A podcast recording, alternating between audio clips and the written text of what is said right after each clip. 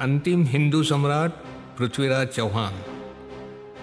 सन 1200 ईस्वी तक का युग भारतीय इतिहास में विशेष महत्व रखता है। इस काल में अनेक शक्तिशाली राजवंशों का उत्कर्ष तथा पराभव हुआ। चंद्रगुप्त मौर्य के बाद ऐसा कोई पराक्रमी राजवंश नहीं हो सका जो देश के अधिकांश भाग को जीतकर एकता के सूत्र में बाँध सकता। इसी कारण विभिन्न राजवंशों के बीच निरंतर संघर्ष चलते रहे। ऐसे ही एक राजवंश था चौहान, जिन्हें चहमान के नाम से भी जाना जाता है। राजस्थान के छोटे से राज्य सांभार पर चौहान लोग बहुत पहले से राज्य करते आए थे। एक छोटे से राज्य से एक शक्तिशाली राज्य बनाया चौहान राज्यकर्ताओं ने। लगभग छः दशकों तक इसका असर रहा भारतीय इतिहास पर।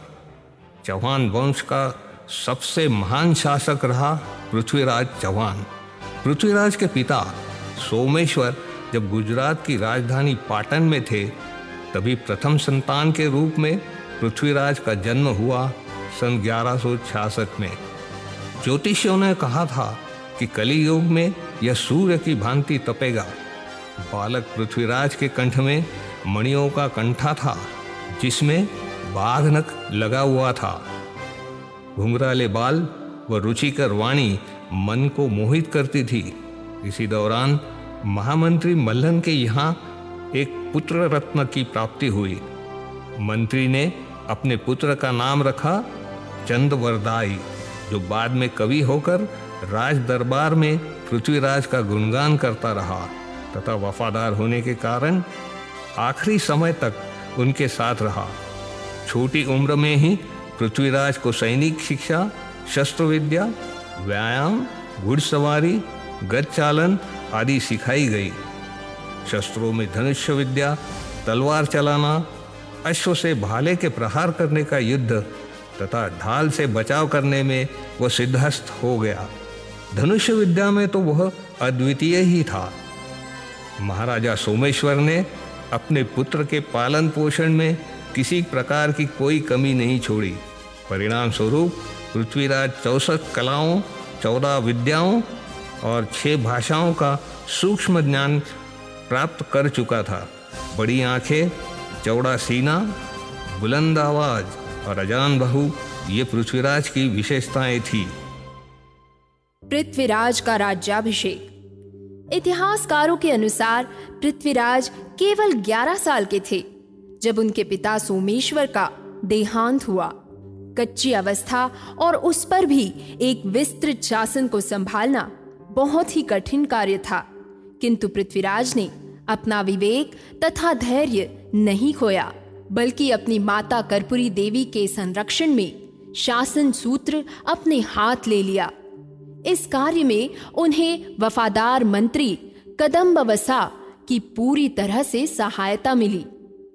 सन ईसा पूर्व 1180 में पृथ्वीराज चौहान ने शासन पूर्ण रूप से अपने हाथ में ले लिया।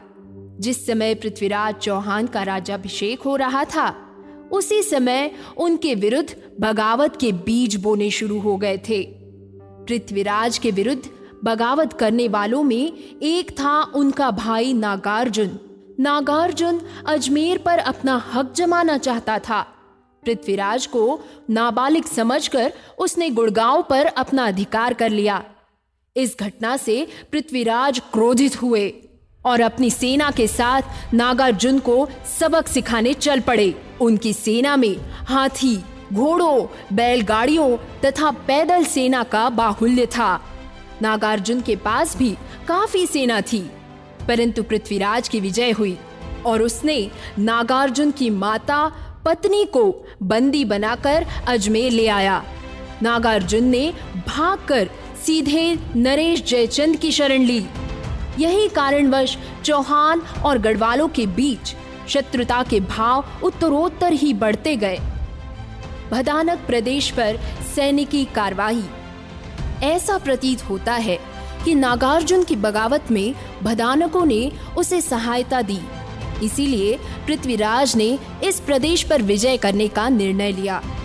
भदानक प्रदेश चौहान राज्य के पूर्व की ओर सटा हुआ एक ताकतवर राज्य था।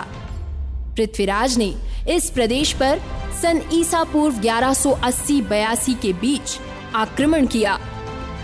इसीलिए दोनों में भीषण युद्ध हुआ। चौहान की घुड़सवार सेना के सामने भदानक सेना रुक नहीं सकी और पूरी तरह से पराजित हो गई। और पृथ्वीराज ने संपूर्ण प्रदेश को अपने साम्राज्य में मिला लिया।